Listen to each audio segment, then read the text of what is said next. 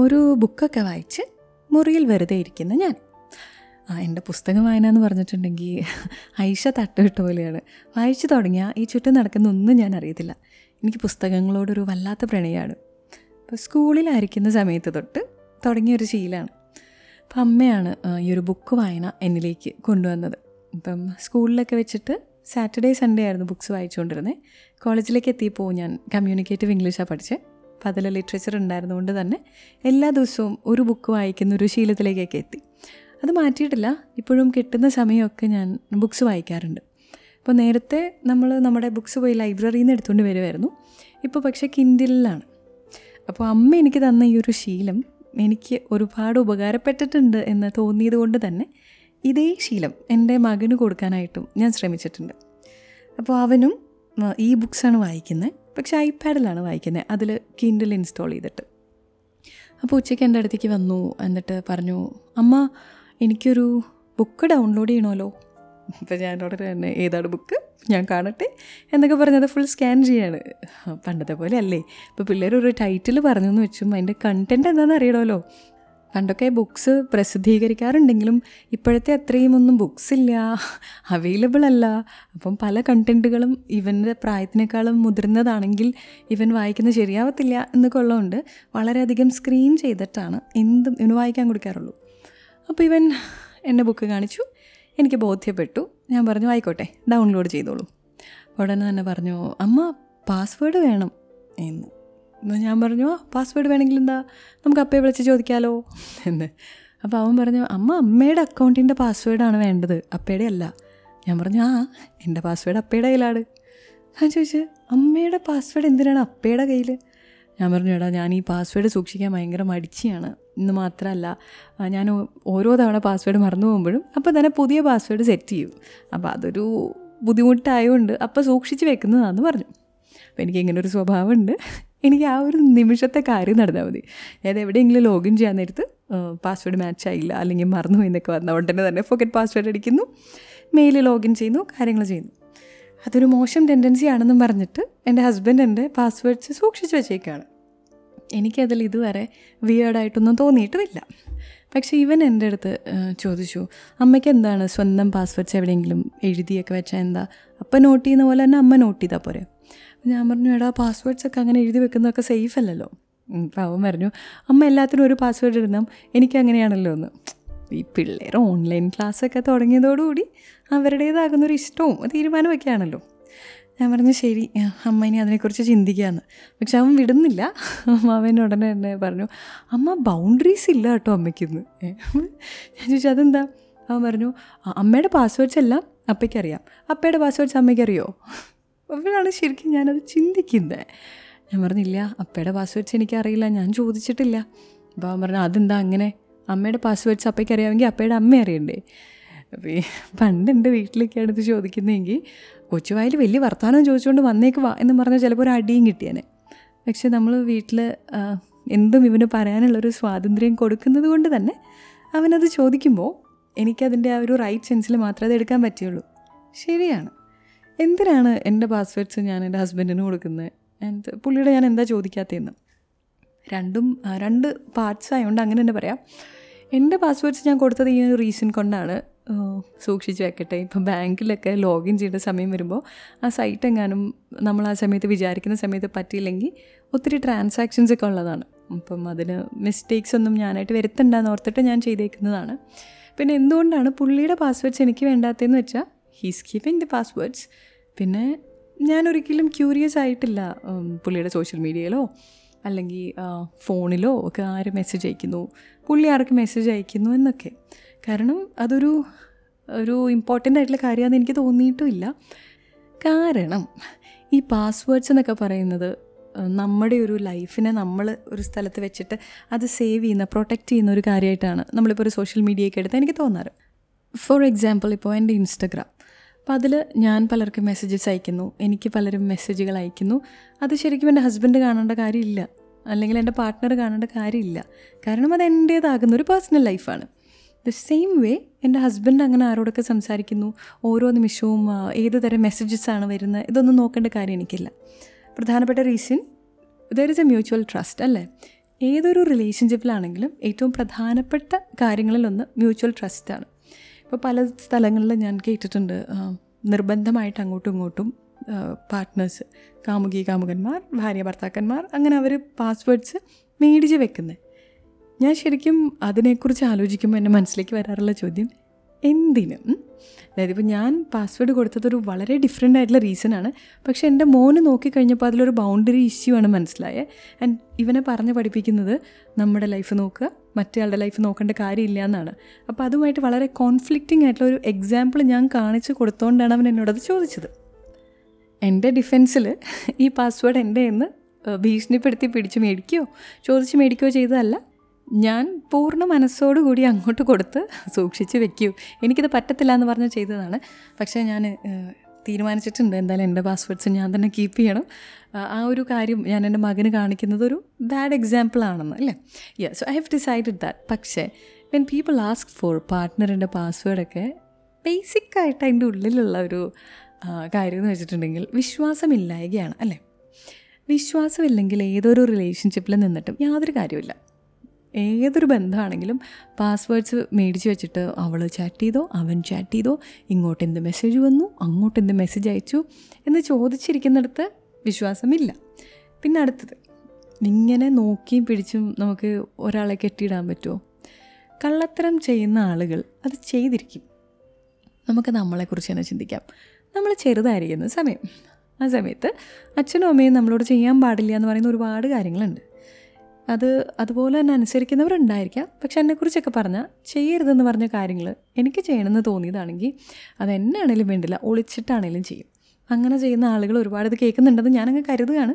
ഞാനൊരു ഒറ്റപ്പെട്ട വ്യക്തിയല്ല ഈ ലോകത്തിലെന്നുള്ളതാണ് എനിക്ക് വിശ്വസിക്കാൻ ആഗ്രഹം. ഇപ്പോൾ അങ്ങനെയാണെങ്കിൽ അങ്ങനെ, ഇനി അങ്ങനെ അല്ലെങ്കിൽ, അതായത് അങ്ങനെ നമ്മളെ നിയന്ത്രിക്കുമ്പോഴും എനിക്ക് ചെയ്യാനുള്ള കാര്യങ്ങൾ ഞാൻ ചെയ്യും എന്നുള്ള ആറ്റിറ്റ്യൂഡുള്ളവരാണ് നമ്മൾ ഒരുപാട് പേരെന്ന് ഞാനങ്ങ് വിശ്വസിക്കുന്നു. അപ്പോൾ അങ്ങനെയുള്ള നമുക്ക് ഒരാൾ പാസ്വേഡ് മേടിച്ചത് കൊണ്ടോ നമ്മളെ കെട്ടിയിടാൻ നോക്കിയത് കൊണ്ടോ നമ്മൾ ആ ബന്ധനത്തിൽ നിൽക്കണമെന്നൊരു നിർബന്ധമില്ല. ചതിക്കണം, വഞ്ചിക്കണം എന്നുള്ളതാണ് നമ്മുടെ ഉള്ളിലുള്ളതെങ്കിൽ നമ്മളത് ചെയ്യും. ഏതെങ്കിലും തരത്തിൽ അങ്ങനെ ഒരു കള്ളത്തരം ചെയ്യണമെങ്കിൽ നമുക്ക് സോഷ്യൽ മീഡിയ വേണമെന്നൊരു നിർബന്ധമില്ല. ഞാൻ പറഞ്ഞു വരുന്നത് തളച്ചിടാൻ വേണ്ടിയിട്ടാണ് പലപ്പോഴും പാസ്വേഡ്സ് മേടിക്കുന്നതൊക്കെ. അതായത് ലോയൽറ്റി അളക്കാൻ വേണ്ടിയിട്ട്, നമ്മൾ സഞ്ചരിക്കുന്ന വഴികൾ നല്ലതാണോ എന്നറിയാൻ വേണ്ടിയിട്ട്, നമ്മൾ ഏതെങ്കിലും രീതിയിൽ ഇവർ വിചാരിക്കുന്നതിൽ നിന്നും ഡീവിയേഷൻസ് നടത്തുന്നുണ്ടോ എന്നറിയാനായിട്ട്, ഈ റിലേഷൻഷിപ്പ് എത്രത്തോളം സത്യസന്ധമാണെന്ന് അറിയാനായിട്ട്, അങ്ങനെ പല കാര്യങ്ങൾക്ക് വേണ്ടിയിട്ടാണ് ആളുകൾ ഈ പാസ്വേഡ്സ് മേടിക്കുന്നത്. ഞാൻ ചോദിക്കുന്നു, എന്ത് കാര്യം?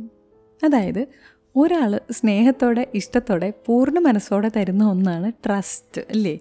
അയാളത് നമുക്ക് തരുന്നത് അയാളുടെ ഇഷ്ടത്തോടെയാണ്. അല്ലാണ്ട് ഞാൻ വാശി പിടിച്ചിട്ട് അതേ എനിക്ക് ട്രസ്റ്റ് കിട്ടിയേ പറ്റൂ എന്ന് പറഞ്ഞതുകൊണ്ട് ആരും നമുക്കത് തരുന്നില്ല. അതുപോലെ തന്നെ നമ്മളൊരാൾക്ക് എപ്പോഴാണത് കൊടുക്കുന്നത്? അയാൾക്കത് കൊടുക്കണമെന്ന് നമുക്ക് തോന്നുമ്പോൾ ഇല്ലേ. അങ്ങനെ അങ്ങോട്ടും ഇങ്ങോട്ടും കൊടുക്കുന്ന ഒന്നാണ് ട്രസ്റ്റ്. അതിപ്പോൾ പാസ്വേഡ്സ് പിടിച്ചു വെച്ചുകൊണ്ടോ, ഇയാളെ മുഴുവൻ നേരം മോണിറ്റർ ചെയ്തുകൊണ്ടിരുന്നുകൊണ്ടോ, അയാളറിയാണ്ട് സ്റ്റോക്ക് ചെയ്തത് കൊണ്ടോ, ഇയാളുടെ ബിഹേവിയർ അനലൈസ് ചെയ്യാൻ നോക്കിയത് കൊണ്ടോ ഒരു കാര്യമില്ല. സ്നേഹം കൊണ്ടാണ് നമ്മൾ ഇഷ്ടമുള്ള ഒരാളുടെ അടുത്ത് നിൽക്കുക അല്ലേ. നമ്മൾ എന്ത് നമ്മുടെ ബന്ധത്തിൽ ചെയ്യുന്നുണ്ടെങ്കിലും അത് സ്നേഹം കൊണ്ടാണ്. പക്ഷെ അതിങ്ങനെ ടോക്സിക് ആയിട്ടുള്ള രീതിയിലേക്ക് മാറിയിട്ടുണ്ടെങ്കിൽ പണ്ടത്തെ പോലെ ഒന്നും ആരും ഇപ്പം നിൽക്കുന്നില്ല കേട്ടോ. അതായത് ഒരിടയ്ക്ക് ഉണ്ടായിരുന്നു എല്ലാവരും പാസ്വേഡ് പാർട്ട്ണറിന് കൊടുക്കുന്നു, അവർ പറയുന്ന പോലെ എല്ലാം ചെയ്യുന്നു, അതൊക്കെ സ്നേഹമാണെന്നൊക്കെ പറഞ്ഞ് പരത്തുന്നു. അല്ലെങ്കിൽ സിനിമകളും മറ്റുള്ളവരും അതാണല്ലോ നമ്മളെ കാണിക്കുക. ഈ മനുഷ്യനെന്ന് പറയുന്നത് തന്നെ അവൻ്റെ അനുഭവങ്ങളുടെയും ചുറ്റും കാണുന്ന കാഴ്ചകളുടെയും ഒരു ബൈ പ്രോഡക്റ്റ് അല്ലേ. അപ്പോൾ അങ്ങനെ വരുമ്പോൾ നമ്മുടെ പേരൻസ് ചെയ്ത് കണ്ടതും ചുറ്റുമുള്ളവർ ചെയ്ത് കണ്ടതും സിനിമകളിൽ കണ്ടതും ഒക്കെയാണ് ശരിക്കുള്ളൊരു ലൈഫായിട്ട് നമ്മൾ പലരും കരുതുന്നത്. അപ്പോൾ അത്തരം സിനിമകളിലും കാഴ്ചകളിലും എല്ലാം പല ടോക്സിക് ട്രെയ്റ്റ്സും ഓക്കെയാണ് എന്ന് തോന്നിക്കഴിയുമ്പോൾ നമ്മൾ വിചാരിക്കും ഇതൊക്കെ ഇങ്ങനെയാണെന്ന്. അതായത് നിനക്കും എനിക്കും തമ്മിൽ ഒരു രഹസ്യങ്ങളുമില്ല എന്നുള്ള രീതി. ഇപ്പോൾ എൻ്റെ വാട്സാപ്പിൻ്റെ ഞാനത് ലോക്കിടാന്ന് വിചാരിക്കുക. അപ്പോൾ ഇതിൽ ഞാനും എൻ്റെ അമ്മയും തമ്മിലുള്ള കോൺവെർസേഷൻസ് ഉണ്ട്, ഞാനും എൻ്റെ ബ്രദറും തമ്മിലുള്ള കോൺവെർസേഷൻസ് ഉണ്ട്. It is not necessary that ഞാൻ എൻ്റെ അമ്മയുടെ അടുത്ത് പറയുന്ന എല്ലാ കാര്യങ്ങളും എൻ്റെ ഹസ്ബൻഡ് വായിക്കണമെന്ന്. അതുപോലെ എൻ്റെ ഹസ്ബൻഡ് പുള്ളിയുടെ ബെസ്റ്റ് ഫ്രണ്ട്സിൻ്റെ അടുത്തോ പുള്ളിയുടെ പേരൻസിൻ്റെ അടുത്തോ ചെയ്യുന്ന ചാറ്റ്സ് ഞാൻ വായിക്കണം എന്നൊരു നിർബന്ധമില്ല. And there are times when നമുക്ക് we have disagreements, we won't to pour out our heart to നമ്മുടെ ലവ്ഡ് വൺസ്. അപ്പോൾ അങ്ങനെയൊക്കെയുള്ള ദിവസങ്ങളുണ്ട്. ആൻഡ് ഒരു നിർബന്ധമില്ല ഇതെല്ലാം മറ്റേയാൾ വായിച്ചിരിക്കണമെന്ന്. എന്തിനാണത്? നമുക്കൊക്കെ നമ്മുടേതാകുന്നൊരു പേഴ്സണൽ സ്പേസ് ഉണ്ട് ഇല്ലേ? അതാണ് എൻ്റെ മോൻ ചോദിച്ചത്, അമ്മ ബൗണ്ടറീസ്. ഇപ്പോൾ ഇവൻ്റെ മുറിയിലേക്ക് നോക്ക് ഞാൻ ഇടിച്ചു കയറി ചെന്ന് അവൻ എൻ്റെ അടുത്ത് ചോദിക്കാറുണ്ട്, അമ്മ കാൻറ്റ് യു നോക്ക് എന്ന്.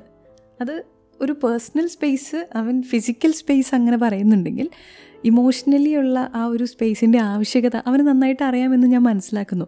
ആൻഡ് ഐ ബിലീവ് നമ്മൾ ഓരോരുത്തരും വളരെ ചെറുപ്പത്തിലേ പഠിക്കേണ്ട ഒരു കാര്യമാണ് നമ്മുടെ പേഴ്സണൽ സ്പേസും ബൗണ്ടറീസും. ഇപ്പോൾ ചിലർ പറയും കള്ളത്തരമുള്ളതുകൊണ്ടാണ് പാസ് വെച്ച് തരാത്തത്, കള്ളത്തരമുള്ളതുകൊണ്ടാണ് അത് ചെക്ക് ചെയ്യാൻ സമ്മതിക്കാത്തതെന്ന്. അപ്പം ശരിക്കും എന്തിനാണ് ചെക്ക് ചെയ്യുന്നത്? വിശ്വാസം ഉണ്ടെങ്കിൽ നമ്മളത് ചെക്ക് ചെയ്യില്ല. വിശ്വാസമില്ല, നമ്മളവിടെ ചെന്ന് ചെക്ക് ചെയ്യാതെ നിന്നിട്ട് നമ്മൾ പറ്റിച്ചോ ഇല്ലയോ എന്ന് മുഴുവൻ നേരം ഇങ്ങനെ നോക്കിക്കൊണ്ടിരുന്നാൽ ആരെക്കൊണ്ട് ചെയ്യാൻ പറ്റും? നമ്മൾ പാരനോയിഡായി പോകത്തില്ലേ കുറേ കഴിയുമ്പോൾ? അതായത് ഫുൾ ടൈം സംശയം, ഇത് നന്നായിട്ടാണോ പോകുന്നതെന്നുള്ള ചിന്ത, അവരെ നിയന്ത്രിക്കണം എന്നുള്ള ചിന്ത, അവരുടെ ഫ്രണ്ട്സിനെ കൺട്രോൾ ചെയ്യണം എന്നുള്ളൊരു ചിന്ത, അവരുടെ ബിഹേവിയർ കൺട്രോൾ ചെയ്യണം എന്നുള്ളൊരു ചിന്ത. അതൊക്കെ ശരിക്കും എന്തോരം എഫേർട്ടാണ്. നമുക്ക് ഒന്ന് ആലോചിച്ച് നോക്കിയേ, മുഴുവൻ നേരവും ഒരാൾ പറ്റിക്കുന്നുണ്ടോ ഇല്ലയോ എന്ന് ആലോചിച്ചിരിക്കുന്ന ഒരു സാഹചര്യം തന്നെ എന്തൊരു ബുദ്ധിമുട്ടാണ്. അത് 100% ടോക്സിക്കാണ്. അത് മനസ്സിലാവുന്ന നിമിഷം ആൾക്കാർ ഇറങ്ങിപ്പോയി, ഞാൻ നേരത്തെ പറഞ്ഞ പോലെ. പക്ഷേ അവർ പോവോ പോവാതിരിക്കുമോ, അവർക്ക് നമ്മളുണ്ടാക്കുന്ന ഡിസ്കംഫേർട്ടോ വിട്. നമുക്കിതെന്തോരം എഫേർട്ടാണ് മുഴുവൻ നേരം നോക്കിയിരിക്കുന്നത് ഇല്ലേ? ആ, അപ്പം അതാണ് നമ്മുടെ ബൗണ്ടറീസ് നമ്മൾ കീപ്പ് ചെയ്യേണ്ടതാണ്. അതൊരു ബാഡ് ആറ്റിറ്റ്യൂഡായിട്ട് അല്ലെങ്കിൽ ഓ അവൾ അങ്ങനെയാണ് ഇവൻ എങ്ങനെയാണെന്നൊക്കെ നമ്മുടെ പാർട്ട്ണർ പറയുന്നുണ്ടെങ്കിൽ ഒന്നും കൂടി ആലോചിക്കണം. എന്നെ മനസ്സിലാക്കാൻ പറ്റാത്ത, എന്നെ വിശ്വാസമില്ലാത്ത ഒരാളുടെ അടുത്ത് ഞാൻ നിന്നിട്ട് എന്താ കാര്യം? അത് ഏത് സ്റ്റേജ് ഓഫ് റിലേഷൻഷിപ്പ് ആയിക്കോട്ടെ, കല്യാണത്തിന് മുന്നേ, കല്യാണം കഴിഞ്ഞിട്ട്, എപ്പോഴാണെങ്കിലും വിശ്വാസമില്ലാണ്ടാകുന്ന ഒരു സാഹചര്യത്തിലാണ് നിങ്ങൾ രണ്ടുപേരും നിൽക്കുന്നതെങ്കിൽ വാട്ട് ഈസ് ദി പോയിൻറ്റ്? എങ്ങനെയാണ് ഇത് നിങ്ങളുടെ വളർച്ചയെ സഹായിക്കാൻ പോകുന്നത്? ജീവിതത്തിൽ ഞാൻ എപ്പോഴും പറയും, ഏറ്റവും വേണ്ടത് രാത്രി സന്തോഷത്തോടെ ഉറങ്ങാൻ പറ്റുന്നതാണ്. അല്ലാണ്ട് ഓരോ രാത്രിയും ഇന്ന് നടന്ന കാര്യങ്ങൾ ഇങ്ങനെയാണ്, ഇതിങ്ങനെ പോയാൽ ശരിയാവത്തില്ല, ഇത് ഭയങ്കര പ്രശ്നമായിരുന്നു, ഇനിയിപ്പോൾ ഞാൻ ഇങ്ങനെ വിചാരിച്ചാൽ അങ്ങനെ ആവുമോ, ഞാൻ ഇങ്ങനെ ചെയ്താൽ അങ്ങനെ പെരുമാറുമോ, ഞാൻ ഈ ഡ്രസ്സിട്ട് ആ കമൻറ്റ് പറയുമോ, ഞാൻ അങ്ങനെ ഒരു ചിരി ചിരിച്ചാൽ അത് ഇൻവൈറ്റിംഗ് ആയിട്ട് കാണുമോ, ഞാൻ ഇന്ന ഫ്രണ്ടിൻ്റെ അടുത്ത് സംസാരിച്ചാൽ അങ്ങനെയാവുമോ, ഞാൻ എൻ്റെ വീട്ടിൽ പോയി എങ്ങനെയാവുമോ, ഞാൻ ഈ ജോലി ചെയ്താൽ അങ്ങനെയാവുമോ. ഇമാജിൻ ഇങ്ങനെ ഓരോ നിമിഷവും നിങ്ങൾ ചിന്തിച്ചുകൊണ്ടിരിക്കുകയാണെങ്കിൽ എവിടെയാണ് അതിൽ നമ്മൾ വിചാരിക്കുന്ന രീതിയിൽ മുന്നോട്ട് പോകാൻ നമുക്ക് പറ്റത്തില്ല. അതാണ് പറഞ്ഞുകൊണ്ടിരിക്കുന്നത്. 2 പേർക്കും ഇത് ബുദ്ധിമുട്ടാണ്. അതായത് സംശയരോഗിയായിട്ടുള്ള പാർട്ട്ണർക്കും അതിൻ്റെ അങ്ങേയറ്റത്ത് നിന്ന് ഇത് അനുഭവിക്കുന്നവർക്കും. അതായത് മുഴുവൻ നേരം ഒരാളെ ബോധിപ്പിക്കുക, നമ്മുടേതാകുന്നൊരു ജീവിതമില്ല, ഞാൻ എനിക്ക് വേണ്ടിയല്ല ജീവിക്കുന്നത്, മറ്റേയാളുടെ ഇഷ്ടത്തിനൊത്ത് താല്പര്യത്തിനൊത്ത് അയാൾ വിചാരിക്കുന്ന പോലെ ഒരു പാവയായിട്ട് ഞാൻ ജീവിക്കേണ്ടി വരിക, അതൊരിക്കലും ശരിയാവില്ല. അതുപോലെ തന്നെ ബൗണ്ടറീസ് ഇല്ലേ, എനിക്കിഷ്ടമുള്ള കാര്യങ്ങൾ ചെയ്യണം, എനിക്ക് സ്വസ്ഥമായിട്ടിരുന്ന് എൻ്റെ മനസ്സിന് ശാന്തി കിട്ടുന്ന കാര്യങ്ങൾ ചെയ്യണം. അപ്പം എന്നെ സംബന്ധിച്ച് വെറുതെ എൻ്റെ വീട്ടിൽ റൂമിലിരുന്ന് കുറച്ച് ടി വി കാണുമോ ബുക്ക് വായിക്കുകയൊക്കെ ചെയ്യുമ്പോൾ ഞാൻ വളരെ സന്തോഷമുള്ളൊരു വ്യക്തിയാണ്. For my husband it's different. പുള്ളിക്ക് സിനിമ കാണുക, പുറത്തു പോവുക, അങ്ങനത്തെ കാര്യങ്ങൾ സന്തോഷം കൊടുക്കുന്നുണ്ട്. അത് രണ്ട് കാര്യങ്ങളല്ലേ. എനിക്ക് എൻ്റെ സ്പേസ്, എൻ്റെ സ്വാതന്ത്ര്യങ്ങൾ, പുള്ളിക്ക് പുള്ളിയുടെ സ്വാതന്ത്ര്യങ്ങൾ, പുള്ളിക്ക് ഇഷ്ടമുള്ള കാര്യങ്ങൾ. ഇത് രണ്ടും ജീവിക്കാൻ നമുക്ക് പറ്റണം. അല്ലാണ്ട് മുഴുവൻ നേരവും എൻ്റെ ഇഷ്ടങ്ങളെല്ലാം അയാൾ ചെയ്യണം, അയാളുടെ ഇഷ്ടങ്ങളെല്ലാമേ ഞാൻ ചെയ്യൂ എന്നുള്ളൊരു തരത്തിൽ ജീവിക്കുമ്പോൾ അത് ഒരിക്കലും നല്ല ഒരു ട്രൈറ്റ് അല്ല. ഇത് ശരിയാണ്. അല്ലെങ്കിൽ എന്തിനാണ് ബൗണ്ടറീസ് കല്യാണം കഴിഞ്ഞാൽ അല്ലെങ്കിൽ റിലേഷൻഷിപ്പിലായാൽ നമ്മളൊന്നല്ലേ എന്നൊക്കെ പറയുന്നവർക്ക് മനസ്സിലാവത്തില്ല. അങ്ങനെ പറയുന്നുണ്ടെങ്കിൽ ഇഫ് നിങ്ങളും അങ്ങനെ തന്നെ ടോക്സിക് ആണെങ്കിൽ ഇറ്റ്സ് ഫൈൻ. പക്ഷേ മോസ്റ്റ് ഓഫ് ദി ടൈംസ് അതിലൊരാൾ പലപ്പോഴും സഫോക്കേറ്റിംഗ് ആയിരിക്കും. ആ ആളാണ് നിങ്ങളെങ്കിലാണ് ഞാൻ പറയുന്നത് boundaries are important. It's not attitude, it's not ego, it's just you being yourself and it is okay. Red flags എല്ലാം കണ്ടിട്ടും ഒരു റിലേഷൻഷിപ്പിൽ നിൽക്കാൻ ആരും പറയുന്നില്ല. And if you think something is not working out, decide ഇതെനിക്ക് പറ്റത്തില്ല എന്ന്. എന്നിട്ട് get help, professional help, legal help. എന്നിട്ട് ഓൾ റൈറ്റ് ആവുക, ഓക്കെ ആവുക, അതിന് വേണ്ടിയിട്ട് ചെയ്യേണ്ടതെല്ലാം ചെയ്യും. എനിക്കാണെങ്കിൽ ഒരുപാട് കാര്യങ്ങൾ ചെയ്യാനുണ്ട്. ഇനി ഒരു ലോഡ് പാസ്വേഡ്സ് എടുക്കണം. എൻ്റെ മോൻ സജസ്റ്റ് ചെയ്ത പോലെ എല്ലാം കൂടി ഒരു പാസ്വേഡ് ആക്കണം.